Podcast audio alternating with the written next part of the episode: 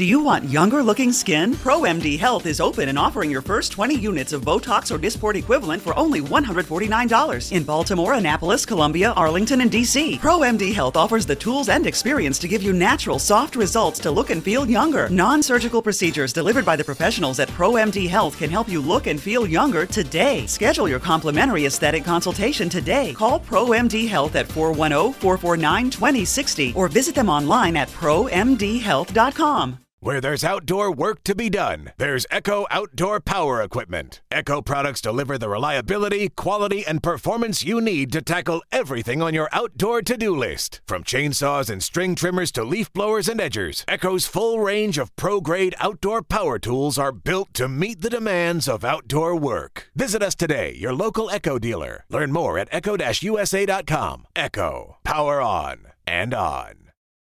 Millions of despairing men, women, and little children, victims of a system that makes men torture and imprison innocent people. You cannot shake hands with a clenched fist. Produced by a nuclear exchange would be carried by wind and water and soil and seed to the far corners of the kingdom of God, the kingdom of heaven. That's one small step for man, one giant leap for mankind. We're not saying that planet Earth is coming to an end. We're saying that planet Earth is about to be refurbished, spaded under, and have another chance to serve as a garden for another civilization. Most of the people in here are just your reflections. They're your mistakes. seventeen seventy-six will commence again if you try to take our firearms. One million of the planet's eight million species are threatened. You are what you repeatedly do. Therefore, excellence ought to be a habit, not an act. Your lives and the credibility of the United Nations is at stake. Epstein didn't kill himself. The reason this is such an interesting time is not only because we're on the threshold of the end of this civilization. They're trying to take you out with bullshit. The experience of the past two years has proven beyond doubt that no nation can appease the Nazis. To those who can hear me, I say, do not despair. The misery that is now upon us is but the passing of greed, the bitterness of men who fear the way of human progress. The hate of men will pass, and dictators die, and the power they took from the people will return to the people. And so long as men die, liberty will never perish. In the language of the U S Department of Defense, these are unidentified aerial phenomena. Roswell's a very interesting place with a lot of people that would like to know what's going on. Uh, there is very compelling evidence that we uh, we may not be alone. This is the Garden of Doom. Welcome everyone into Garden of Doom, and this week we have with us George Mitrovic, who is the author of about one hundred ten books. He's lost count. He's he published four in one day recently. Um, He has volumes upon volumes of books. I'm sitting here looking at him. Obviously, this is audio, so you can't see what I see. But he's got bookshelves, and one of the the bookshelf cabinets, two of the shelves are his books. Um, and we're certainly going to talk about those. He is a chronicler of cryptid and Bigfoot appearances and all sorts of phenomena and anything that you might call paranormal. Uh, he, he's got a chronicle. He has data. We were talking in the pre-show about all sorts of things, quantum resonance, uh, the pyramids, and it, it, it, we're not going to get to all of that today. Uh, I don't think so anyway. But first of all, George Mitrovic, thank you so much for coming to Garden of Doom. How are you today? I'm very well, thank you, Jeff. It's a pleasure to meet you. I had a lovely time chatting earlier, and I thought you were about to turn the recording off and go, but no, you've got the, the cojones to continue, which is great. Oh, yeah, those, those I got. Those I got. No problem there. Um, so, for the folks who don't know about you and, and beyond what I said, just give your, you know, your brief bio. Okay. I'm an Australian author. Most people don't pick that. Yeah. From down under. I was raised on a country farm on the river flats north of a town called Wagga Wagga. On a, an old, it almost sounds southern, an old country weatherboard homestead with a big veranda out the front that used to get flooded every few years, and we raised hogs. Okay. I had a few racehorses. Uh, a few then. Now that's interesting, uh, but that's probably for another show also. Um, all right. So what inspired you and got you into researching the paranormal? Oh, God, this is a long story. Somebody actually asked me to start writing an autobiography. Uh, when I was little, I was run over by a car, a Volkswagen. I hate Volkswagens. I was one and a quarter, and I was lost for use of my hands and legs. And I thought I was going to be a vegetable, so all I could do was learn to read.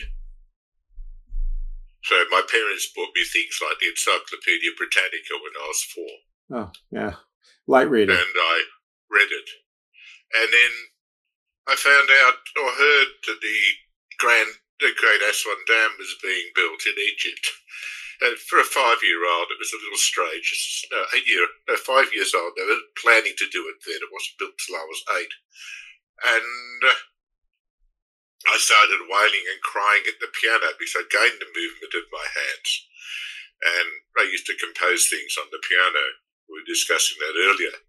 And uh, and wailing at the same time because of the drowning of Abu Simbel and little turds I knew in the neighbourhood had no idea what I was talking about, which is really annoying. It's almost the story of my life. And anyway, that got me interested into archaeology, and I got my copy of The Mountains of Pharaoh by Leonard Cottrell. Great book. Of the pyramids, the Valley of the Kings, everything. I've got all of his books somewhere in here. You've seen part of the library sitting here. Right. It's nine foot floor to ceiling high, and it continues around me. It's a big room. You have those um, uh, ladders on wheels? I had one. I threw it out. They're useless. I use a step stool. Okay. I'm reasonably tall. And uh, anyway, it continued, and I read The Mountains of Thera, and I said, I need more data on this. And I liked dinosaurs at the same time as every six- and seven-year-old boy does. And I came across the Allende, the Allende letters, which is about the Philadelphia Experiment by Morris K. Jessup, uh, published nineteen... 19- I think it was originally a fifty-seven reprint. I read it in... Sorry, my memory's starting to go, unfortunately. I read it when I was seven. And I thought, now this stuff is interesting. That was interesting. For a seven-year-old, it was more than interesting. Once again, the little turds at school had no interest. What nah. Boring shit. All they wanted to do was race around a paddock with a ball or hug each other and whatever else they're planning to do.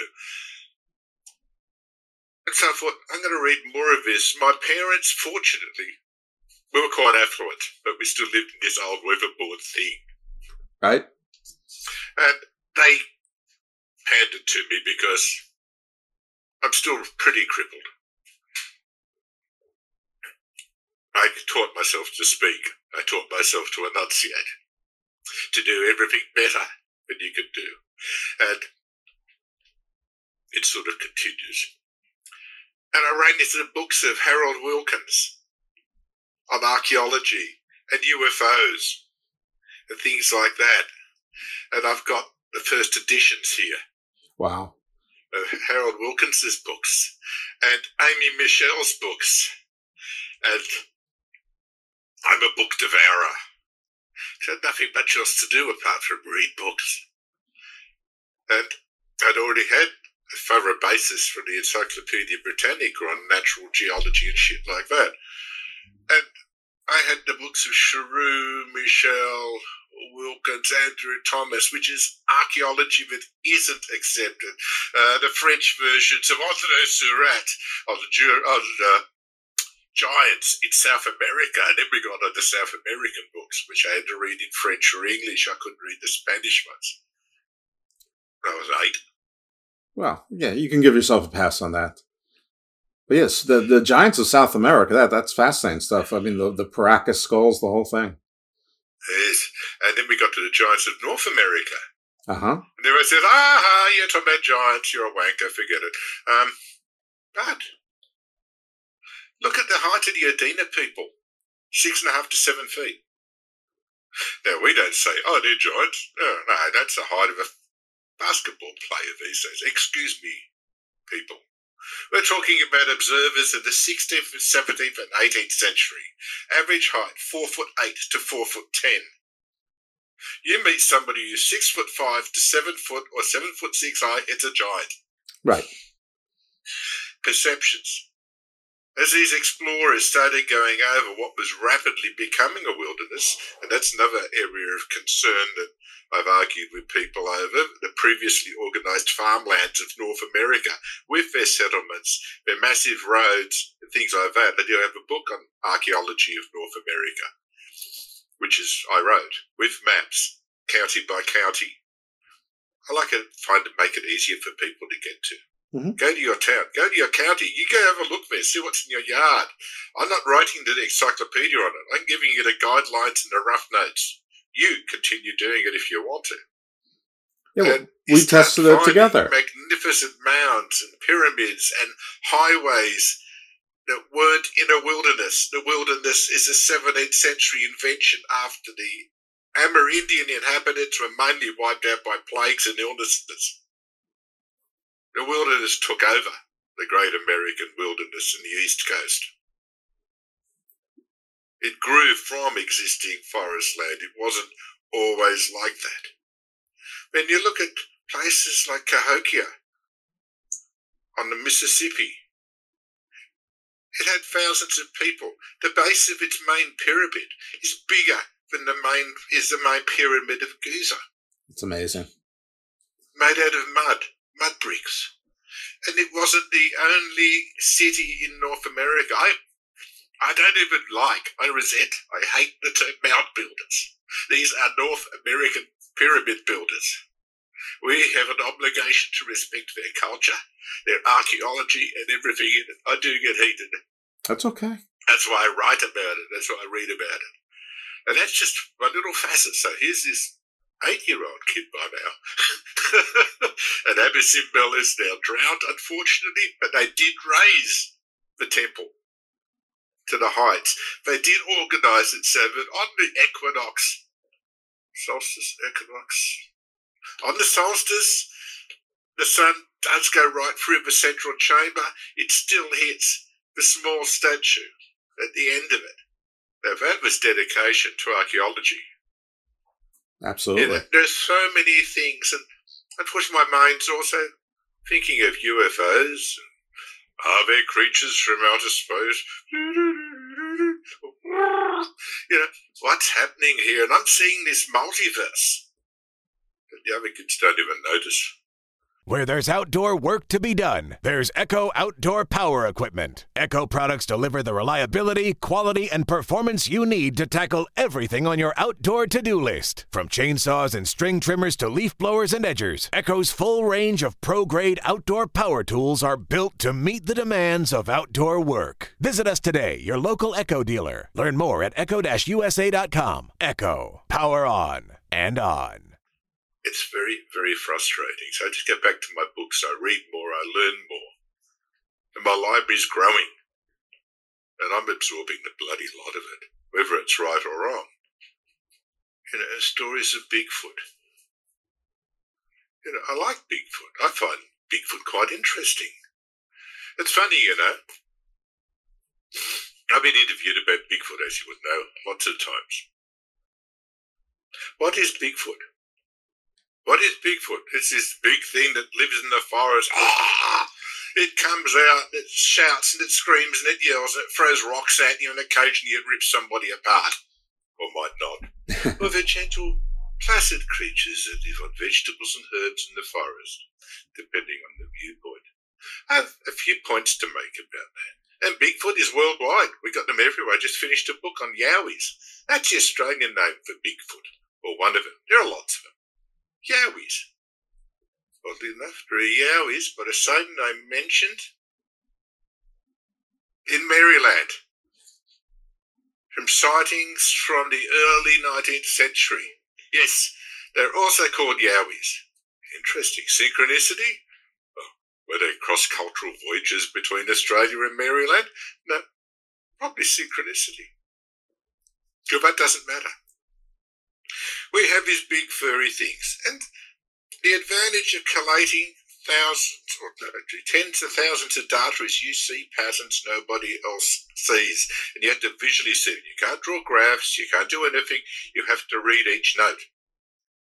One of the most common events with Bigfoot sightings is Randy and Andy and young fellas, they've had possibly a few beers, not many, just enough to be comfortable. It's three o'clock on a Saturday morning, they're driving along and they've got to have a leak, as we would say in Australia.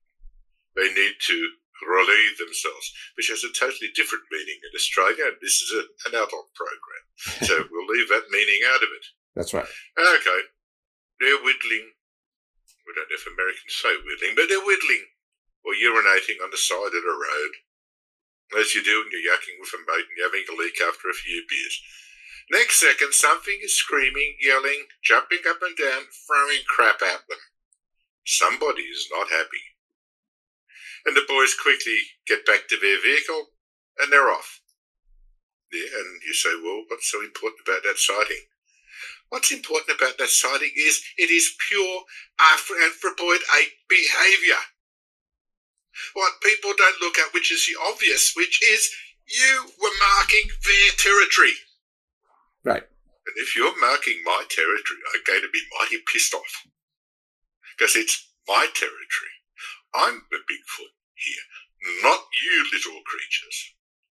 I am, I am, I am. It is so obvious, and I talked to Bigfoot interviewers and researchers, and I said, why hasn't anyone ever bothered to mention this? Oh, we really shouldn't. It's, it's not a subject. It's the most obvious subject in the field of Bigfoot. Then there's a second field.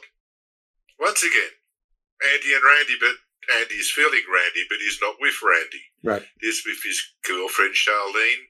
They're studying for their S A Ts in the fifty-seven Chevy or whatever, in the middle of the woods, away from home. The next second, somebody spots somebody looking in. Hello, it's a large anthropoid ape, or a Bigfoot. And he's doing what anthropoid apes love doing. When you go to the zoo and somebody's having sex in the zoo, the rest watch. Actually, in some non-children's programs, the rest join in. But that's the way of apes, especially amongst apes like the bonobos. That's all they do all the time. They're the most unwarlike simian on Earth. They're not like chimps, which are vicious, cannibalistic, and carnivorous. The bonobos are almost, you know, they should be, I don't know what they should be doing, or even why they weren't wiped out by the chimps. The, the, you expect to see them somewhere in California singing Kumbaya and uh, covered in Indian bedspreads. They're also matriarchal. They, their, their alpha is, is usually a female. Yes, in the bonobos. So, okay. And you know, much as people didn't like that theory, they couldn't really decry it, but said, no, Bigfoot's different. How is Bigfoot different? He hides in the trees. He knows enough about us. And I'm not using sexist language. He hides in the trees because he doesn't want to be found by us, because we're going to probably shoot him. Right. The other thing, in all these notes, all these people who are seeing them are hunters. They're out in the woods. They got their gun. They're ready to hunt and shoot and blast anything out of existence. There's barely a handful that have actually hit one.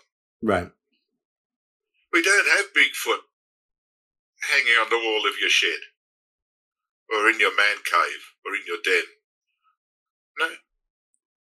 The rare times that Bigfoot has been reported dead, the person who shot it has fled the scene so quick it's amazing because they think it's a human, they don't want to be involved, they're going. But that explains, let's say, the vast majority of Bigfoot sightings. Then we have a small problem. Okay, two small problems. One is we have Amerindian legends or native legends from every continent on Earth except for Antarctica. The penguins don't talk. You can't interview them. Not yet. Not yet. Or maybe they don't want to talk to us anyway. Sure. We have legends of people who come from other dimensions, from the dream state, the Wendigo, things like that. Yeah, they look like Bigfoot, Bigfoot as well, and they're demons and they can attack people. And okay, maybe there's a small minority that come in from other dimensions, or misinterpreted from here, from coming from other dimensions. And we think, okay, that's almost uh, do we believe it or do we not believe it? But enough people believe in it. Maybe there's something to it. Yeah, it's a shadow world, like the shadow world that Bigfoot is supposed to come from. Except I don't believe most Bigfoot come from it. And then we got the third problem. It's only a little problem. Actually, October nineteen fifty-four, in France, about ten times. And France at the time, if you look at Michel's work on the Great U F O Flap of nineteen fifty-four in France, it was enormous, eventually took over most of the Mediterranean region, heading east, generally the sightings. I love maps, adore maps. Sightings have areas where they're going to and from. A bit like Bigfoot moving up and down on the continental United States, but that's another story. I can't remember the French villager at the time. He's riding his bicycle along. I don't know where he had what onions draped over his shoulder, like the typical caricature of Frenchmen of that period. And this great light came out of the heaven, to quote the Jetsons. The door opened, the ramp came down, and we're expecting, expecting what? Sacre bleu. What is it? Down the ramp comes a four foot six inch tall, hairy humanoid.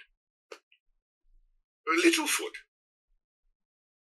There were ten more sightings like that in October nineteen fifty-four of little furry beings coming out of landed U F Os that then took off again. Excuse me, we're really, really strange here.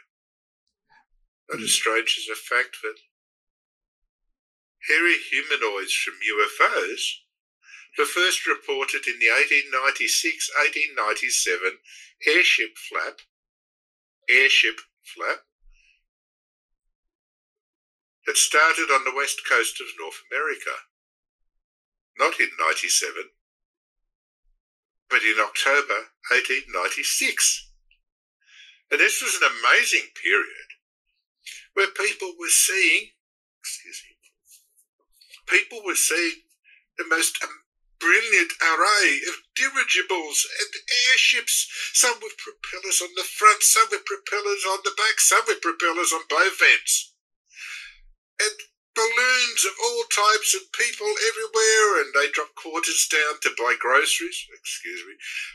These people, these reports were written in newspapers as these phenomena were moving from British Columbia, Oregon, Washington State, into California. Then they started sweeping across the Midwest, peaking in April eighteen ninety-seven. By June eighteen ninety-seven, they'd already gone from the area of Chicago, then gone south through Texas. Oddly enough, the site of the Aurora airship crash, where there was an apparent burial. I've seen a photo of the apparent headstone for the apparent burial that was disappeared sometime in the nineteen fifties, sixties, but it was photographed a few times, as was the airships, as were the airships, over Chicago and other places. So these are photographs and things. The problem is, human technology at the time didn't have any airships. Ah. The Zeppelins didn't come out until nineteen oh two. They flew one kilometre, and not very well, and not very high. These, let's add a little wobbly bit to this here. I've found with a lot of U F O sightings and things like that, is that the technology always seems to be one step ahead of the current consensus of what the technology should be. In that period, we have all these amazing airships suddenly appearing, and they're everywhere. Oh, oddly enough, some with furry inhabitants. Yes, that's where the point I was heading to. But we'll go past that now. We don't need to stay in the same spot, because now we're going on to the evolution of U F O sightings. By nineteen late nineteen thirties, when there were no rockets around, They're already seeing ghost rockets in Scandinavia. By the late forties, there are ghost rockets all over the place. By the late seventies and eighties, we're looking at delta wing U F Os, giant triangles. Yeah. Yeah, the Hudson Valley by the nineties was a regular traffic zone. You know, it's whether it didn't have highway patrol stopping them. The evolution of phenomena continues. Oh, Desmond Leslie in the early sixties linked ufology to demonology. Where there's outdoor work to be done, there's Echo Outdoor Power Equipment. Echo products deliver the reliability, quality, and performance you need to tackle everything on your outdoor to-do list. From chainsaws and string trimmers to leaf blowers and edgers, Echo's full range of pro-grade outdoor power tools are built to meet the demands of outdoor work. Visit us today, your local Echo dealer. Learn more at echo dash u s a dot com. Echo. Power on and on. Trying to grab all the groceries in one trip? Oof, not how you would have done that. You know sometimes less is more. Like when you drive less and save with the U S A A annual mileage discount. U S A A, get a quote today. These people are tricking us. These people are testing. It's a bit like Loki, if you want to discuss Nordic mythology. And I have written books. There's a big, fat, seven hundred page monster up there on the bookcase of strange mythology. And you'll see all these legends in the back of it. From every culture, well, almost every culture on Earth. I can only do so much. I'm only one human. Right. And I still work for a living. And you find that they're the same legends worldwide. You find, once you translate the names, they're the same people yeah. worldwide. Wide. Once you start looking at the histories, they're the same periods of histories, the same golden age, silver age, iron age, war of the gods, end. Everyone has a Ragnarok. But why are they all the same? Are we looking at cross-cultural diffusion worldwide? Three to five thousand years ago? Probably. Everyone escaped from everywhere with their own snippet of what happened. Right. Consequently, religions and politics came along and garbled it all up for us so they could assume cultural dominance. So what? Wake up, Jeff, wake up. Um, so where have we discussed? We went from Bigfoot. We went from Bigfoot to U F Os. To U F Os. In, in there I got a hint that, that somebody, that probably governments were testing vehicles that people mistook as U F Os, and that was the...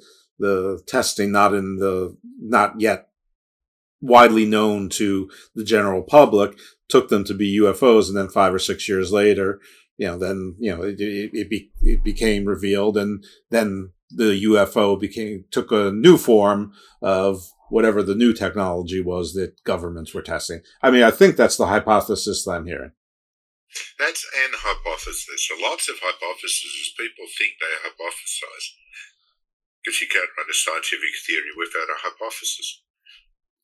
Because all science is hypothesis. There's actually no such thing as fact, but that's another story. Uh-oh. Well, I, I happen to agree with the, the large amount of things, that the event sightings that, you know, we're referring to probably is exactly that. They probably are those types of situations. Not all, but but a lot. Uh, you know, and, and, and as you said, you know, if you look at the triangle shaped lights and the triangle shaped vehicles that were U F Os in the sixties or the seventies, well, then you, you look at the Blackbird, a, looks the same. You look at very good charts. Yes, it's somebody's not telling us things. Sure, sure, of course not. And sometimes they shouldn't. I mean, you know, they're testing military technology. Some might not work, you know. A lot of it doesn't work. That's the problem. Right, that, that too. Um, you know, I, you know I, I'm old enough to remember the Strategic Arms de- Initiative, um, Star Wars as it was called, didn't work. Scared the hell out of the Soviets, but didn't work. Uh, so, so everything keeps morphing. Absolutely. But not, but not so much. Concept and conspiracies keep morphing. Absolutely, they do, and even Bigfoot does. As you mentioned, the the you know Bigfoot went from being sort of a ape man or or hairy man, sort of a beast man, maybe a memory of a, you know, Neanderthal or, or you know, or, or a species. Species is the wrong scientific word, but I'll just use species of hominin, you know, not identified yet. Then they went to gentle, uh, like you said, basically vegetarians, which, which those two things are not mutually exclusive. And now the, the new thing is that Bigfoots come from other dimensions, and they're high tech, you know, they're high technology, uh, you know, uh, visitors from other planets or other dimensions or other times. Uh, and I guess those things are not mutually exclusive either. That one seems to be the most far-fetched, but I guess that's probably because of my human prejudice that the more hair you are, probably the more primitive you are, which really has nothing to do with it at all. It's about, you know, what, what, how you survive in your environment, your natural environment. So hairiness should not equal, you know, primitive. Um, but anyway, I don't... I I don't want to get into a speech because nobody's listening to the show to hear me talk. They're they're here to listen to you. After I talk, they might not want to be here to listen to me either. But it won't stop me. Good. But so we have these evolutions, the theories, as you said, from hairy Bigfoot defending its territory against Randy and Andy pissing on it, and copping a bit of a look every now and again, to the sweet-natured vegetarian liver in the forest who brings us joy. Actually, we were discussing something earlier, and we can't do it on television. Oh, sorry, in audio. I was showing you a graph I created in nineteen ninety, eighty-nine ninety. It showed all these spiral, all these sine waves running across a mass of dots. What triggered my interest in that? Because I was already collecting and databasing data. And there were no computers around for me to play with in the seventies. Not for me. And so I used to, while I was reading my books, I had all these old printers, block type. What would one call them? They were for putting block print in. If you're doing printing on a press. Okay. A lot of people won't understand. All the letters had their own little section. Right. A, B, C, D, E, F, G. And I had a big set of them I'd found in a garbage heap somewhere. Like an old Guggenheim press. Yeah. And these were the block holders. But what they were beautiful for was, as I was reading my books by Sheru, Thomas, Wilkins, Colosimo, all the rest of Uncle Tom Copeland, a lot. I would write down the name of it and what happened. And it would go into A or B or Z or Y. And I'd just continue writing. I'd have stacks of things stacking up on each one. And then you grab the pile and you have a look through and you suddenly realise that this happened in eighteen ninety-seven and nineteen oh three. This happened in the same spot. Only because we're collating data, much the same as a standard computer would do many years later. We're talking late sixties, early seventies in a backwater in Australia.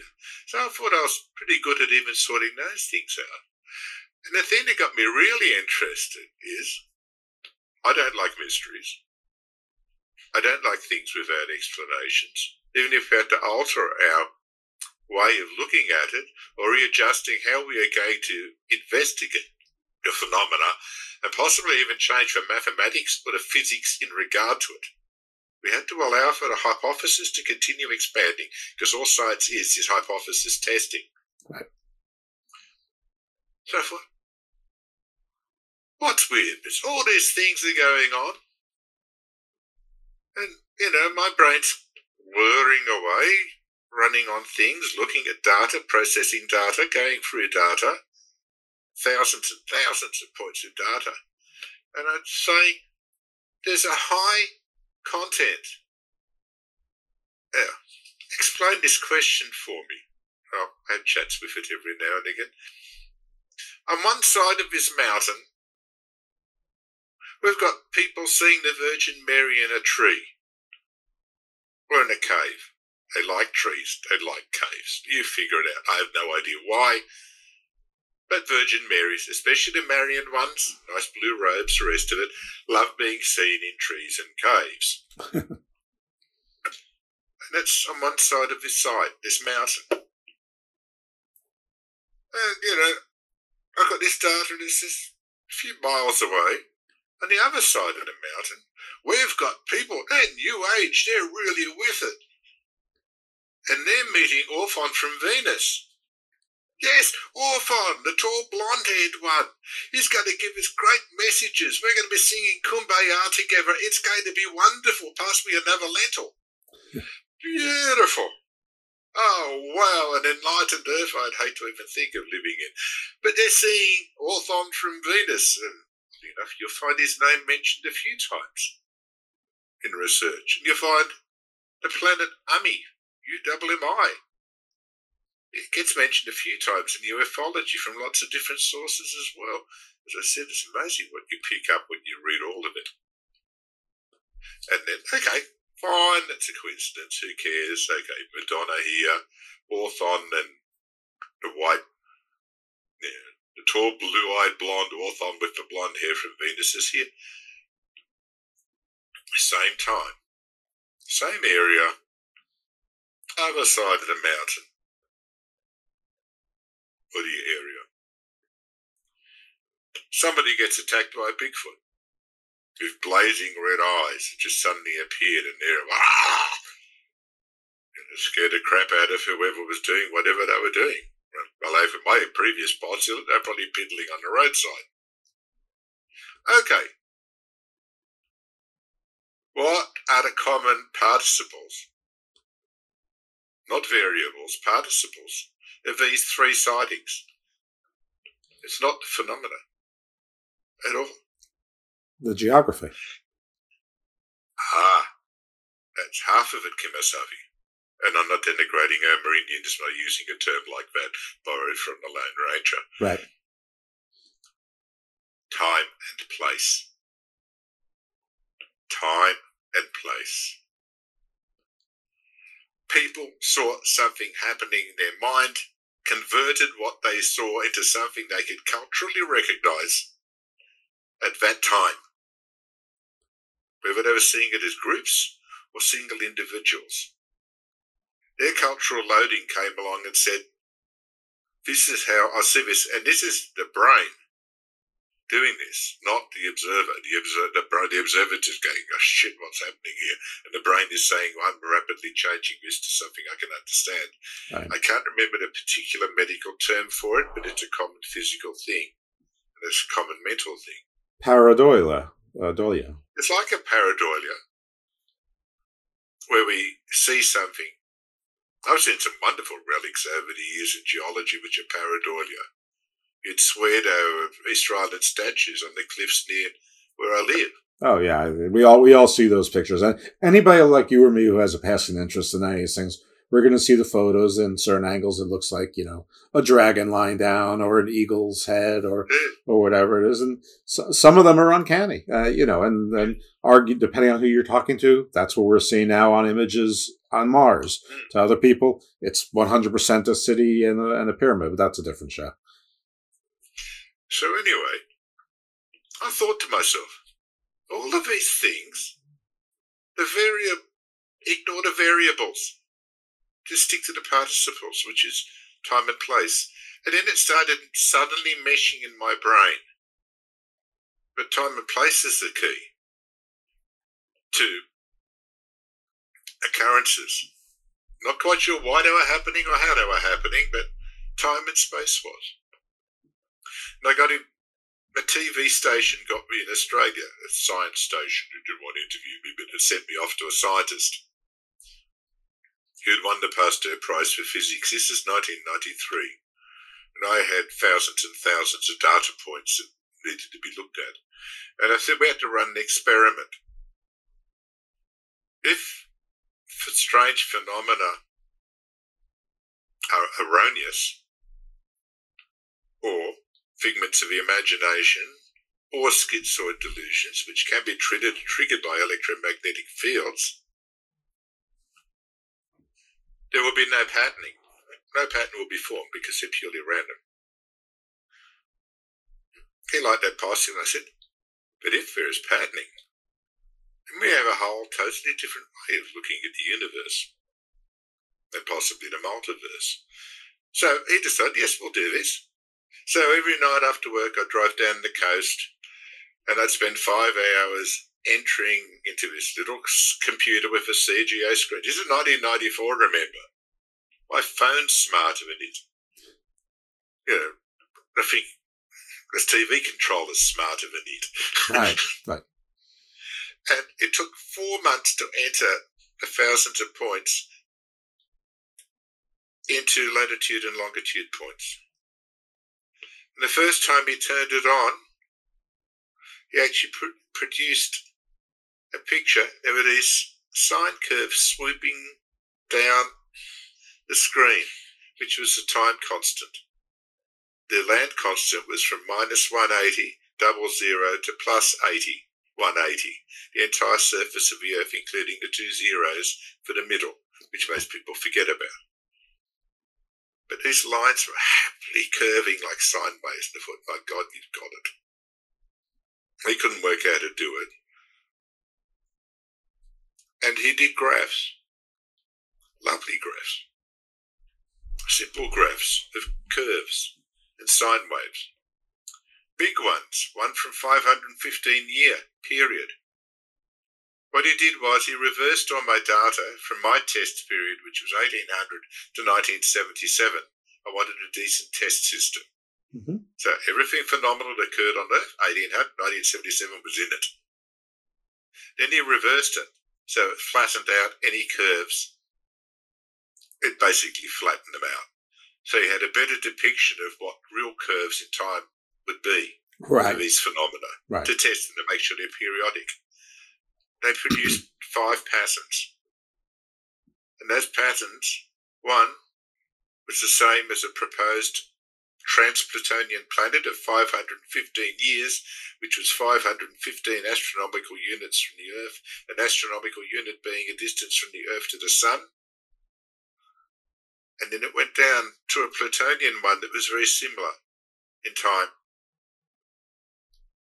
to the period of Pluto. And then your, no, Neptune, then Uranus, and then Saturn. We thought, this is impossible. What is all this data that's supposed to be figments of the imagination of non-existent things? Got to do with the periodicity of, of the trans-Jupiterian planets. That's a good question, and that is my question. What, uh, what is the correspondence? But each planet being a magneto, and a magneto is purely a metal core, a metal core with another metal core wrapped around it, revolving, which is a planet or a star or a sun, it's a beautiful star anyway, creates an electromagnetic field. You get the right conjunction of magnetic fields, you create harmonics. We couldn't go lower than Jupiter because it was too much fuzz.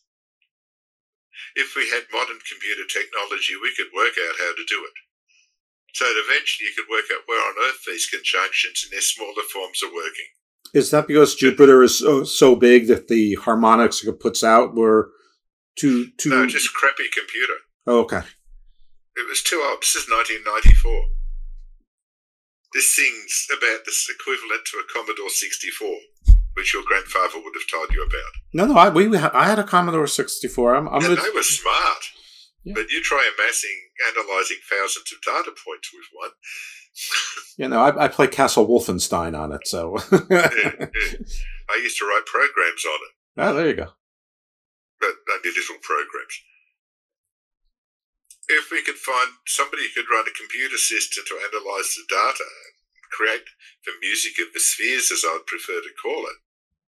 I actually set them to music once years ago, and I lost the, my computer ate the data and the music, which really pissed me off because I couldn't recreate it, which is annoying. But it's the joy of ufology and demonology and everything else. Computers eat things, or it's just the joy of computers, which I love and hate. Well, we all it's do. Sort of Stockholm syndrome, really. And that's just one thing. These events occurring where these harmonics occur. I, for years, thought they occur where there's a, play, a quasar vacuum. And people are going to say, oh God, what's he talking about now? It's only quantum physics. Do not be afraid. Come closer, children. At its simplest, there are five states of matter. Excuse me. Yes, solid. It's barely vibrating. It's barely doing anything. It just sits there. You hit it, you hurt your hand. Liquid. Yes, we learned this in school. What are you talking about? Yes, that's a solid that's moving more. It's vibrating more. It's little electrons. They're really racing along. Gas. Yes, yay, yay, they're really firing away. These little neutrons are spinning and the protons are spinning and the electrons are going berserk. And then there's plasma. They say, what? Hey? What the heck are you talking about? Plasma. Amazing. It's not just the stuff in your blood. It's the stuff at the centre of a nuclear explosion. It's a gaseous plasma. Moving at such a speed, it is breaking its electromagnetic bonding, and the electrons are freeing themselves from the nucleic nucleic center. If you could do that fast enough, as been postulated, you would end up with a thing called the quasar vacuum, where they are vibrating so fast they're going into another dimension. My God, there's a hell of a lot of heat involved. It would help explain Schrodinger's cat. It's there and it's here. Because it's moved through there. But what about free matter can be used? The funny thing about experimenting in quasar physics is, if you believe in the straight line theory, and you can look it up on Google, straight line theory of atomic structure, your experiments will validate your hypotheses. If you believe in the curved line theory, your experiments will validate your hypothesis. They both win. That's what makes quasar physics a little strange at times. But what if using harmonics instead of heat, we go through our dimensions? We still break up the atom. We still break up its core. But what happens is, it is such a loose state of matter. But the observer on this side of that wormhole or gap or whatever you want to call it, creation hole more so than a wormhole when you get down to it, is creating the phenomena in their own image. What? Now let's get to conspiracy theories again. What if others from elsewhere, far more apparently advanced than us, realize that it is the best camouflage you can find? You don't have to be a grey, I do a lot like to be, or a strange aerial monster. You can be whatever the witness thinks you are, or recreates you as you are. And then when they talk about it to everyone else, you're an idiot. We're not going to believe you. It doesn't exist. Would that be perfect camouflage? Sure would. Or am I going to send everyone paranoid? Everyone's already paranoid. Don't worry about it. Yeah, they are already anyway. So that's just something that's kind of wandering along. So, so we had Professor Robert Temple on, um, and so he introduced us to the concept of plasma as being different than, you know, what, what you use to, you know, when you don't have blood as part of your blood is part of, uh, you know, basically dark matter is, is plasma. Uh, and he has a, a theory on that uh, everything with plasma has an intelligence and an organizational structure to it as well. Um, but people can listen to that show if they want to hear more about that. Uh, and I'm not even going to ask you if, if, if that concept of plasma, you know, fits with yours. It doesn't matter because uh, that my because then I would lose my question, which is: is the fifth state of matter this harmonics? What what its effect is on on space? Is that the fifth state of matter? Yes. Okay. And and just for a placeholder, what what would the what if there is a word that people use for what's the word, or if there isn't one, give us one. I call it the quasar vacuum, but that's because it was somebody else's term that described it perfectly. But now I'm changing it. That quasar vacuum involved heat. I don't believe it involves heat. We can't destroy the observer. Otherwise, what's the point of the occurrence? Well, we could call it occurrence the... that's unobserved is Schrodinger's observer. Schrodinger's occurrence. You know, we can't validate it's there or not. Well, well, if if, we're starting... if you're going to start a theory, you you get you name it after yourself, or at least your wife. Where there's outdoor work to be done, there's Echo Outdoor Power Equipment. Echo products deliver the reliability, quality, and performance you need to tackle everything on your outdoor to-do list. From chainsaws and string trimmers to leaf blowers and edgers, Echo's full range of pro-grade outdoor power tools are built to meet the demands of outdoor work. Visit us today, your local Echo dealer. Learn more at echo dash u s a dot com. Echo. Power on and on. Trying to grab all the groceries in one trip? Oof, not how you would have done that. You know sometimes less is more. Like when you drive less and save with the U S A A annual mileage discount. U S A A, get a quote today. I mean, you call it the, you want... called the, you called the Mitrovic phenomena or something. The Mitrovic principle. Right, the Mitrovic principle. That, yeah. Uh, the Mitrovic principle, I thought of calling it that. Well, let's go with that. So the Mitrovic principle, or the, Mitro- the Mitrovic state. I mean, that that would be, it's five states that matter, so there it is, the Mitrovic state. Um, Who would they want to be in the Mitrovic state?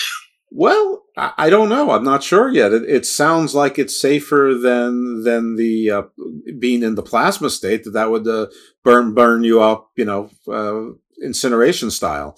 Uh, the Mitrovic state, uh, you know, seems to at least have that that tunnel effect where you can go through the tunnel. I, hopefully it's two ways, not one way. There's not even a tunnel. Because there's no distance. No, it's just it's, it's just a portal. Change. No time, no space. We've managed to get past all of it. Who's going to waste resources, speaking as a capitalist, speaking economically? If you're going to build a structure or have a project, you need people to pay for it. Doesn't right. matter whether you're on Andromeda or where. There has to be a form of payment to construct something, to at least reward whoever's building it, providing the materials for it. Now, are we going to waste all our time building some pitiful aircraft that'll go take us to Andromeda or wherever over the next five thousand billion years? And if we go to the right harmonic, the right harmonic junction, and we start mapping, and it's going to take a bit of exploring. Remember Vasco da Gama's voyages weren't, they would have been scared. I was going to say shitless, but I'm not allowed to swear on this program. Well, you you are allowed to swear on this program. Yeah, but I don't want to be too rude. I get lazy. Okay, that's but fine. Swearing is, a, swearing is a crutch for a verbal cripple. Shit's P G close enough. It's all right. And Madam just told me to stop it. Okay, so, well, fair. I, I don't argue with her. No, no, I and, agree. I, I'm overruled. Yes. Every new exploration is going to be dangerous. It's going to be daring. It's going to be difficult. And my God, it's going to be rewarding. Imagine being the first people to travel the multiverse to get to the other side that's been coming to you. That'd be something. Now, so let me see if I understand correctly. You have tracked and charted and basically mapped the events. And events, they corresponded to certain times and places enough that you could find a pattern. Uh, when the pattern gets pulled pulled further in time, as time always does, it flattens things out. That's Einstein and probably others. Um, and and from that, I guess the hypothesis, the Mitrovic hypothesis, is that uh, that at these intersections, these events, they are as people interpret them. So some people interpret them as the Virgin Mary. Others interpret them as like Valiant Thor or, or Orphan. Uh, others interpret it as a Bigfoot. Others interpret it as some sort of uh, U F O or other type. But it's your brain processes in the way that you're preconceived to see it. But the the one thing that's not changing is the time, place, Uh, yeah, the time and place, the, those vertices. Uh, so whatever the phenomena is, it, it has to do with, with the harmonics, and it and it maps also closely to harmonics of planets in our solar system. Yes. Okay. What is the significance of the planets in the solar system? Is it just so that we can read when the time is because of the harmonics, or is there something else about? I mean, you're not suggesting that anybody's coming from those planets. It's just the that harmonic Numbers. signature is is a marker. It's like a roadmap.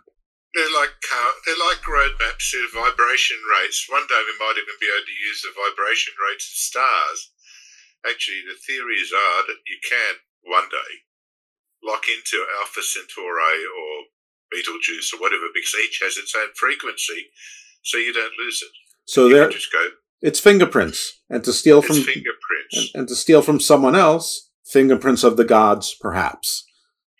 Yes, thank you, Graham. Um, yes, exactly. Yeah, I had an argument with him recently. We don't do it personally.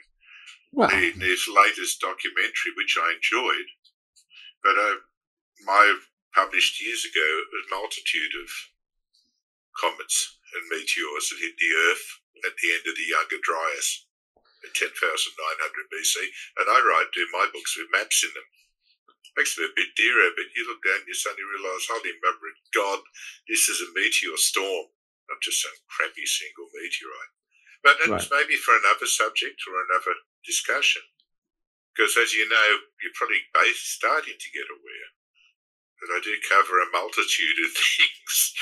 Oh yeah, this is already broader in scope. I, I'm pleased with myself that I've been able to follow this far, to be frank.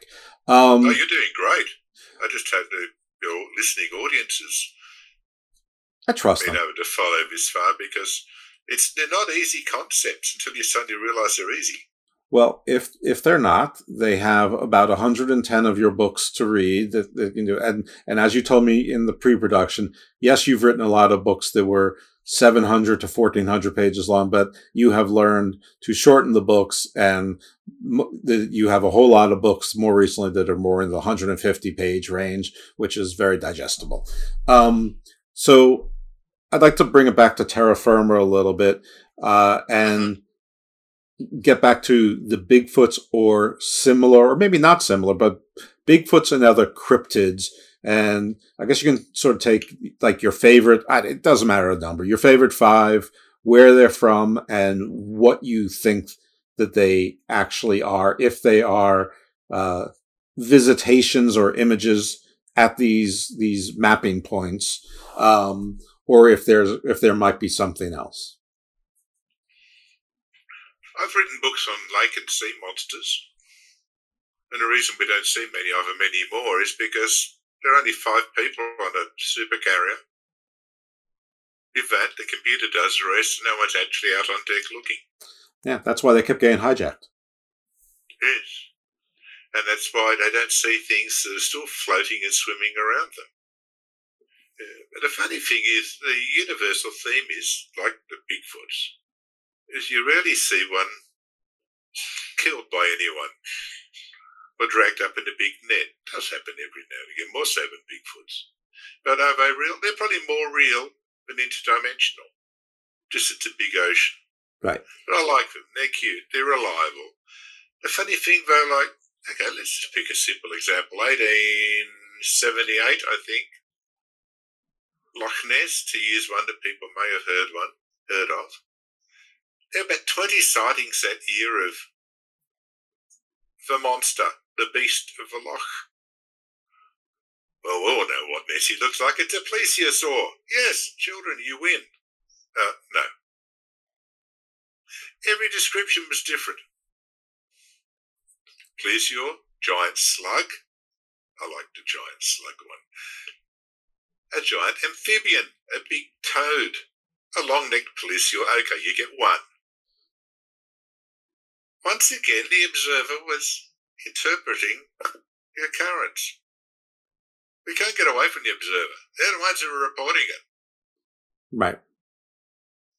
So, I was starting to find that these monsters, which no one manages to catch, like the Bigfoot, which no one manages to catch or at least shoot very often, considering the number of people observing, hunting and shooting and looking.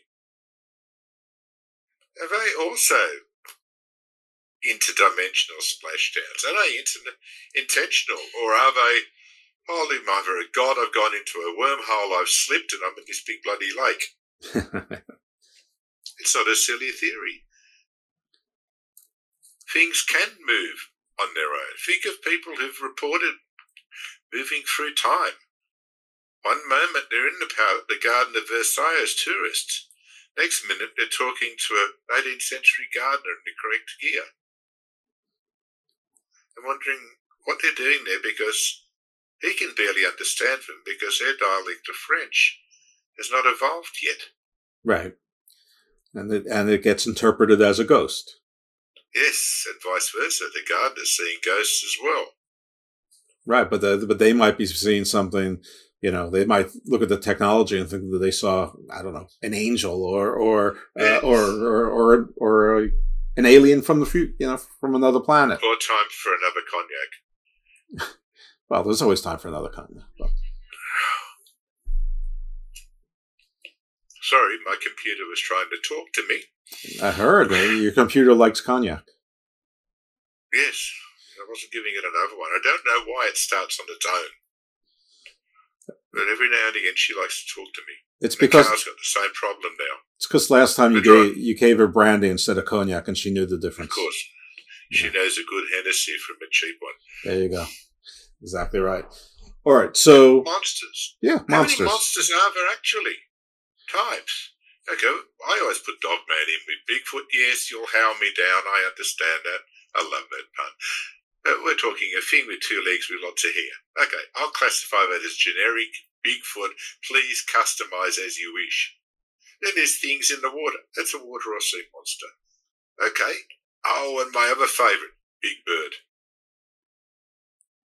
No, not for giant yellow thing. Oh, okay. It's, it's I like him. Sesame Street, love Big Sure, Bird. Of course. No, I'm talking more like the gargoyles of Louisiana. Do tell. The giant birds seen elsewhere. Or one of our favourites, sort of big birds. And who can forget Mothman? Of or course. Should we call it Moth Person now? Either way Most works. The Mothman. Yeah. There were great Mothman sightings from nineteen sixty-seven to nineteen sixty-eight. Now, nineteen sixty-seven sixty-eight until shortly after the collapse of the Silver Bridge on Christmas Eve. Correct me if I'm wrong. nineteen sixty-seven, if I remember rightly.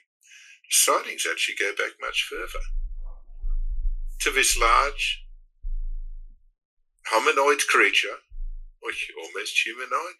Some say not humanoid. But anyway, it's got two legs. It's got big arms. It's got blazing red eyes. It's almost an aerial Bigfoot. Right. Funny about eye thing, isn't it? Anyway, the erector set, it's amazing what you can build. But sixty-six, sixty-seven, it was everywhere around Point Pleasant. And I'm damned if I can never remember the name of a town on the other side of the river that the Silver Bridge led to, but memories are like that. Indeed. So that's one of my favourites, you know, the old T N T proving ground where mysterious American military work was done during the Second World War. What was happening there? What's the secret of the T N T ground? Please continue for eighty-seven more episodes. Funny thing about episodes, another thing about data, which I find fascinating. You go through books and books and books and books and books and you'll find, hang on, almost all of them are the same data. Yeah. They've all borrowed it from each other, and suddenly you find a great thing has been created out of three points, this sort of thing. But it was repeated so many times it must be ongoing and ever-present. I won't mention the particular Midwestern phenomenon that T V stage, T V series are made of. That's actually a readaptation of a very prominent Amerindian legend or series of legends and mythologies that's currently airplaying. I haven't found enough data on it. People ask me about it and I say, sorry, I, I've only seen a couple of written reports somewhere. I can't even remember now. It'll be in my books. Sorry, there's not enough for me to invalidate a hypothesis validate a hippopotamus. You've got to watch data, because it can cheat you and confuse you, and people lie and people make up stuff. I got one from Bishopstown, Bishopstown, South Carolina, nineteen eighty-eight, during the great um, reptilian sightings, eighty-seven, eighty-eight, around Bishopstown in Lee County, South Carolina. A reptilian Bigfoot, except there were some hairy Bigfoot ones mixed in with it, so, you know, work that one out. Right. This was a reptilian. And the best one was a young Air Force man. He crashes into it. He shoots it with his gun. He gets skin samples of it and blood, and he goes to the police with it. They'd already been ex- They'd already been observing and checking and searching and looking for this thing just as a public nuisance or a public health thing, because it was attacking cars, it was doing things, it was it needed to be under control. And C N N was already there reporting on it. And there was a, a media schmozzle with people wandering around the hills with shotguns looking for it. I have no idea how many cows were shot and killed. Yeah, what's Except what's with cow- all up. What's with cow mutilations and, and, and U F Os? Why why would there be cow mutilations tied to U F Os or Bigfoots or anything other than uh, you know, vampiric wolves? Well, I called it the intergalactic butcher. The intergalactic butcher shop obviously has a taste for cow meat and dog meat, because they like eating dogs, apparently, or disemboweling them. Dogs especially just disappear after being disemboweled or beaten to death. Cows, yes, we take internal organs only. We drain the blood, we take the brain, and when we see it going off into the multiverse again, after where people seen with aliens in white coats standing around it under bright lights. Or one of my favourites, eighteen ninety-seven, because April sixteenth or seventeenth, Oh, Senator, what's his name on his property in Ohio? No, it's too hard going through eighteen ninety-seven on that. Yeah, don't expect me to know a senator. He saw his cow being lifted into the air by a rope, and he couldn't rescue it. This is eighteen ninety-seven. Right. This isn't the nineteen fifties, sixties in North America. This isn't the Midwestern. Are these stories evolved? Are they created? Or, as Jung would have said, are they part of an archetypal memory come to life? And I'm not sure I want to discuss that much of Jung. Read his books. Been there, done that. I don't know why. It might be to say I like the taste of it. So it's a, so it's a delicacy. It's a delicacy, an expensive way of doing it if you're travelling across the multiverse. Yeah. But I suppose if you've already... That's another thing. Another thing. Basically, U F Os one oh one for the year twenty twenty-three. Everyone thinks of a U F O or U A P, apart from the Tic Tac, as a circular thing with a dome. That's how we always know it. Right. It's a circular thing with a dome on it. Either a long one or a short one. Doesn't matter. It's a circular thing with a dome. Or it was for years, and we were safe with that analogy. It was good enough for Steve Arnold. It was good enough for us in nineteen forty-seven. I did a podcast recently on nineteen forty-seven. It was four episodes of an hour each. And I think there were seven U F O crashes in New Mexico and Arizona. I, I repeat them. I tell you about them, but you work out what to do with them. I'm just working on what observers give, what observers state. And I wish I could just remember what I was about to say. But you go through U F Os, and they're every single shape under the sun. Now, once again, let's get back to economics. It's too expensive to produce a customised spaceship every time you want to go somewhere. But, especially interstellar distances, without a quasar vacuum or anything. But, you have a quasar vacuum, or harmonic vacuum or harmonic Mitrovic hypothesis that we discussed earlier. That's right. The opening between dimensions. Come here now, see, platform two and a half, two and three quarters does exist, and it's leaving now. You can have any size, shade, ship you want. It doesn't have to be airtight. It doesn't have to be airproof. You can modify, put big fins on it, double umbrella, double propellers, you name it. And you can go to Earth. The funny thing about some of them is they still haven't learned how to drive. You know, I get, I've got reports of U F Os going through billboards, of almost colliding with trains and things. But I suppose if you're darting out of a dimension, you've only got a very brief time to suddenly realise, oh, crap, I'm about to hit something, and hit the anchors or go into another warp drive. Well, sure. We, we all learned that in Star Wars with the Millennium Falcon, and any X-Men fan knows that Nightcrawler was very uh, loath to teleport places that he couldn't see with his eyes, because uh, he might end up inside a building. When we learned to drive a car. Right. that, that's true. You know, it's it's interesting what you were saying. You were saying that you wouldn't do that. You wouldn't just take this very expensive piece of equipment and, and you know, and be haphazard with it. And I was listening to a podcast the other day. I can't remember which podcast it is. It doesn't matter, because they were sort of making the same point about all these things crashing that, you know, and they're being left there for, you know, the, the military or whomever to scoop up and research and whatever. And they're saying, that, that's not going to happen. They're, they're not Chevy Novas or something. Uh, and I'm like, wait a minute. Maybe they, they are like Chevy Novas to those folks. If they're ten thousand years ahead of us, maybe these ships are the Chevy Novas. Maybe these are the adolescents who are learning how to drive and do things. You know, I, I mean, if if you drove a Chevy Nova three hundred years ago, somebody would think that you were Merlin the Magician, some sort of king, or at least a monster to be slain, and you wouldn't know what to do with it. You know, and, and no one would, and, and someone might say, Uh, uh, it's not like that's a house cat that you're doing, but but you know it, it's as fungible. You, you know, a, you know, a, a nineteen eighty Chevy Nova right now is worth you know nothing. The our phones are worth more than a, than a Chevy Nova. So so so maybe they are like Chevy Novas to to whoever these visitors are, or accidental tourists, or or whatever it actually is. Listen, I, I, this is an absolute hypothesis based on nothing. It's not even a, a hypothesis I'm putting out as being true. I'm just throwing it out there because when you said it, it, it immediately clicked onto what the, the other gentlemen were talking about and saying, well, that's just Chevy Novas. I'm like, well, how do you know? But, you know, to, when Chevy Novas came out, nobody was saying it's just a Chevy Nova. They're like, cool new car.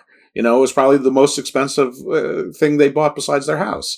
Yeah. So now a Chevy Nova, no, it's a Chevy Nova, but uh, you can buy a bicycle for more now. But you know, uh, but it, it, you know, the the Chevy Nova nineteen eighty might be the equivalent of you know getting a ride on on Space Blue to to the you know the edge of the ionosphere or whatever. Anyway, so ends my little rant. No, it's not a rant at all. It's a valid theory as far as I can say. You can learn how to fly for things. Yeah, it might be.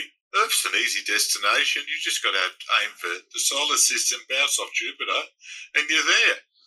Have a look around, try some of the local meat, meet the locals. Your old bomb will do it. Doesn't need much modification. Right, and if you happen to look like an angel or Lilith or whatever, you know, they, they've already been pre-wired to think that you are the uh, sons of God mating with the daughters of Adam, or that you're Zeus, or you're a succubus or incubus, or, you know, whatever. Every now and then they'll think that you're you're a demon and you can just, you know, find a more willing, you know, or they might think you're a vampire, you know, you know whatever it is. But uh, it's a multiverse. Anything's possible. You might be lucky enough to get a church named after you, or a, or a temple, or who knows? But basically, you're just coming for a visit. That's right. I, I sort of, I sort and of like to say, you just stacked for Chevy and over, and your mum's not going to be happy. That, that's right. I, I'm trying to figure out a way to, to name this show something with Chevy Nova, but it won't work. Um, anyway, that that is not. The thing important. Is, the one constant in my research, and one thing that, and it's a feature. I, if there's something that's a determining factor of me knowing that a report is correct, that a knowing that a report is a real one, is the absurdity factor. Where there's outdoor work to be done, there's Echo Outdoor Power Equipment. Echo products deliver the reliability, quality, and performance you need to tackle everything on your outdoor to-do list. From chainsaws and string trimmers to leaf blowers and edgers, Echo's full range of pro-grade outdoor power tools are built to meet the demands of outdoor work. Visit us today, your local Echo dealer. Learn more at echo dash u s a dot com. Echo. Power on and on. Ah! twenty-five hundred feet! Time to pull our chutes! twenty-five? Did you hear you could save up to twenty-five percent off grocery store prices at B J's Wholesale Club? Did you say save up to twenty-five percent at B J's? Yeah, save up to twenty-five percent at B J's! Whoa! That's like saving up to one-fourth of... Ugh, that's gonna leave a mark. B J's. Absurdly simple savings. Shop today. Not a member? Go to b j's dot com slash simple savings. The more absurd. If it's too absurd to be invented. Right. Yeah, we got a winner. Right. Truth is stranger than fiction. I think it's called the Oz factor, if I remember rightly. Are there any phenomena that you have tracked that don't meet with this pattern, that isn't explained by this hypothesis, yet you no. still believe? No, this answer is no. The, the, no. So, so there's no, no hi- there's no hippogriffiths. I'm sorry. Some primitive archaeology. For the time being. A lot, most of the South Central American civilizations used to move their major temples every fifty-six years and rebuild. Go to a new spot, rebuild it, sacrifice a few thousand people, dedicate it.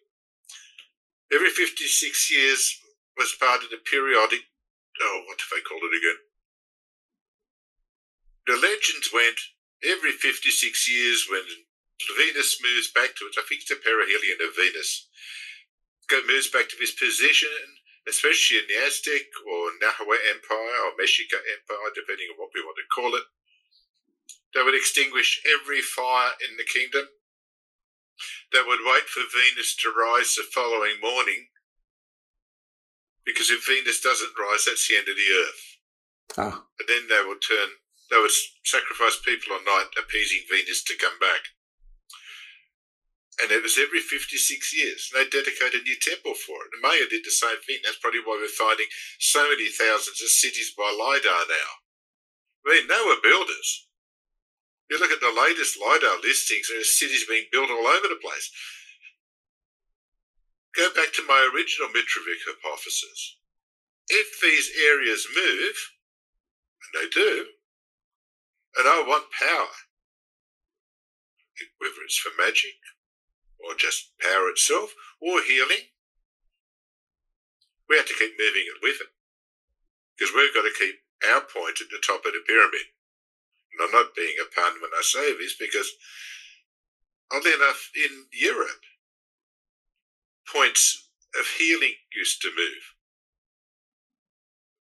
The Asclepians believed they moved, because the energy of the gods kept moving.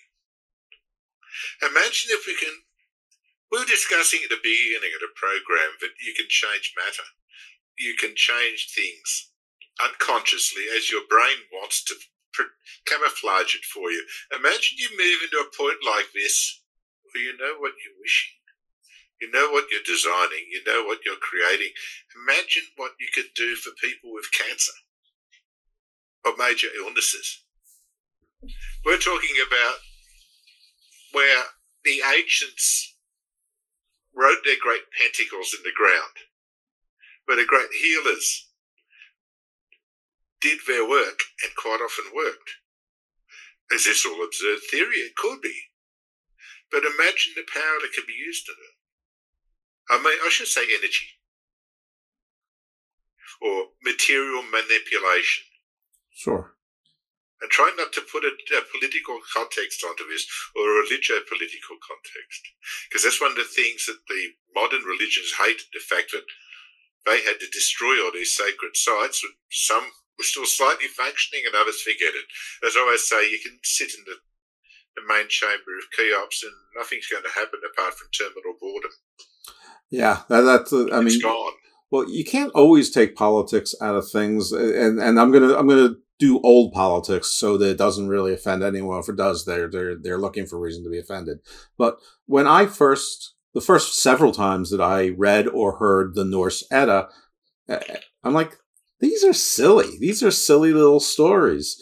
And, and then somebody said to me, no, dummy, they're not silly little stories. The author turned them into silly little stories because it was it, it was Christian Europe then, and if they made them seem godlike and powerful, he would have been burned or, or you know, or thrown in prison or, or whatever. Right, something very unpleasant. So he so they wrote them to be silly little stories to, so that the the old traditions weren't forgotten. But if you take the oral history and then put them with the source, you, you, you realize that there was self-censorship for for self-preservation.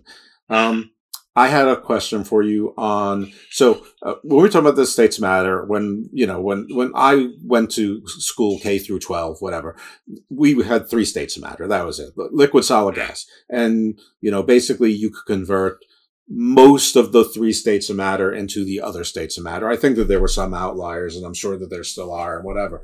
But the, these other two states of matter, plasma and the Mitrovic state, can can they be converted to solid, liquid, uh, or gas as well? Can can you convert those states? Can you convert plasma into the Mitrovic principle? Can you convert the Mitrovic state into plasma or into an ice cube or, you know, a solid? That's a bloody good question. I don't have an answer for it. I've only ever gone one way with it, and I've always melted my ice cube instead of seeing what would happen if I freeze it again. But I don't know the origin of the ice cube. Okay. Or if there is an origin of the ice cube. Now, I like that concept. So are you saying we need to find a philosopher's stone that's the actual ice cube to melt it? I was sort of hoping you were that philosopher's stone, but it's it's okay that this this. Well, is... the individual could be the philosopher. The individual itself could be the philosopher's stone when it meets this harmonic intersection, because they're the ones doing the creation. But they'd have Even to. Fu- though that's right. There may be others from another side doing their manipulation as well, or using it as camouflage. The gods, the demons, and all, please insert name of deity or group of deities. Please insert religious principle here, atheistic principle here, militaristic principle here. But the key to the multiverse is this harmonics, this resonance, harmonics. Yes. Everything is harmonics. Everything moves as harmonics. That's the first... I got into an argument a while ago. Well, maybe I didn't get into an argument, but a few people who didn't like me, and I don't care. They will be quick. I don't believe in the Big Bang. Oh, no, heaven forbid. I'm a Luddite. No. In the beginning, apparently, it was all solid matter. We're talking the beginning. The beginning of everything. Started off as solid matter. Until the first subatomic particle moved. How it moved? No idea. Right. Why it moved? No idea. But it moved. Because without that movement, there is no recording of distance or time. Because there is no movement. And that was the evolution of everything. We're all part of one gigantic chemical reaction. Yes, I, I spoke to a, a guest on one of my shows. He he, he was... Uh, you guys edu- good guests. No, he was terrific. He, uh, he uh, was educated by... Maya Shaman. And he said to me, there's no such time, thing as time. All time is, is measurement of movement. And that blew my mind. And so with the Big Bang Theory, you know, which by the way, isn't all that different than in the beginning, there was a word. Um, but you know, it's, the th- someone else was talking about on another show. I, I wish I could remember who I, maybe it was one of my guests, but that before the Big Bang, if there was a Big Bang, before there was a word, there was, not only was there nothing, but there was no time because there was no movement, which is, it's hard enough to, you, I can't conceive of the Big Bang Theory. I can't think of infinity. And I certainly can't think of so much nothing that there's not even time. Well, time, as I said, is just a, is there to record movement. Yeah. Without movement, there is no time. Yeah, that's exactly so what you said. Basically, we have a nil state of everything, and then it's pointless to look at time and movement because there isn't any. But but it makes but it, it makes the pyramids and and the circles and so many of the structures make perfect sense once you realize that they're measuring movement to measure to measure seasons and migrations and whatever, yes, and planting and harvesting and when the yeah. buffalo are coming back, whatever it when is. When the Pleiades like, rise, when the Pleiades set, which is harvesting time and harvesting plant and harvest planting in the northern hemisphere. Right. You know, they needed the stars, the clock of the stars. Right. The same reason that the mariner need, needs the sextant. Yeah, and the North Star. It always helps. Right. And don't forget the uh, Nordic crystal that showed north. Right, yeah. But, but it was foggy. Right. Which people have actually discovered samples of these days, which is regarded as myth. Right. People, yeah, people have, have been very creative. But yeah, there, there were there were quartz works, you know, hundreds, thousands of years ago, and, and mm. you know, some was pre-Diluvian. It all depends on which Diluve. That's the, the most recent one. Yeah, right. I mean, I'm being very now-centric. That's fine. Yeah. Now, we could talk about the pre-Diluvian, post-Diluvian, and which Diluvian. Because there've been so many of them. I, I, I feel like that is something that we should absolutely talk about. Um, it's been eighty minutes.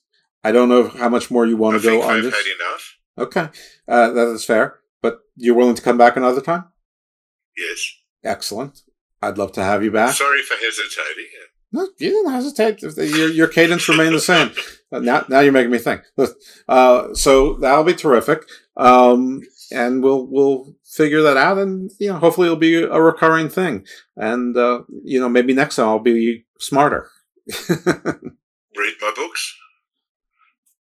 I read the précis of my books. I, I will. Yeah, because you know, last Sunday I was talking about archaeology of North America, and times before I was renowned basically as the authority on the Great Cataclysm of ten thousand nine hundred B C. Yes, that that is. I absolutely want to talk about the Great Cataclysm. I absolutely want to talk about the giants before and after uh, the, the flood, and your take on the the Tepes. The Tepes, yeah, they're actually finding older than the Tepes now. Chabe in the Gulf, in the Gulf of Ch- in Chabe in Ethiopia, there are a processional carving in a collapsed cave of cattle heading into the cave. Very nicely carved. A shame they're eighty thousand years old. Yes, I, I, I just saw something about that. And I also saw something about two things. There, there was something about something in Greece that was like seventy-three thousand years old. Uh, and then something else that was eighty thousand years old. I think it was somewhere in the Americas. Uh, dating is such an interesting thing. And we might just continue for a minute or two. Around, they say that man has only been in America, came over to Bering Strait, crossed the two-mile thick ice mass of Alaska to go down, to try and survive after coming from a frozen Bering Strait in Siberia. I don't know what they ate in the meantime, but we'll leave that story as the correct one, and arrived in America, ta-da, eighteen thousand B C in Arizona. Excuse me, where was he in the meantime? No, no, he's here, he's creating tiny little Folsom Blades in Arizona. Hmm, interesting. What did we do then with the people at Huetlico in Puebla State, south of Mexico City? They were hunting mammoths and successfully killing them a quarter of a million years ago. Um, you know what we do with them? We say it's heresy and blasphemy because it goes against our current paradigm. Big words, aren't they? Yes. Because what we have to be aware of when we're discussing new concepts, new experiments, new hypothesis is we have an enormous hegemonic oligarchy.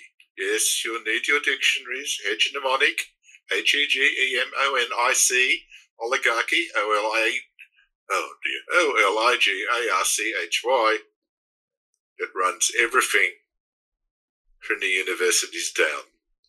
And in a simple translation, it means if you don't follow the theory of the school that taught you to be a professor or a teacher, you're out on your bum with no job.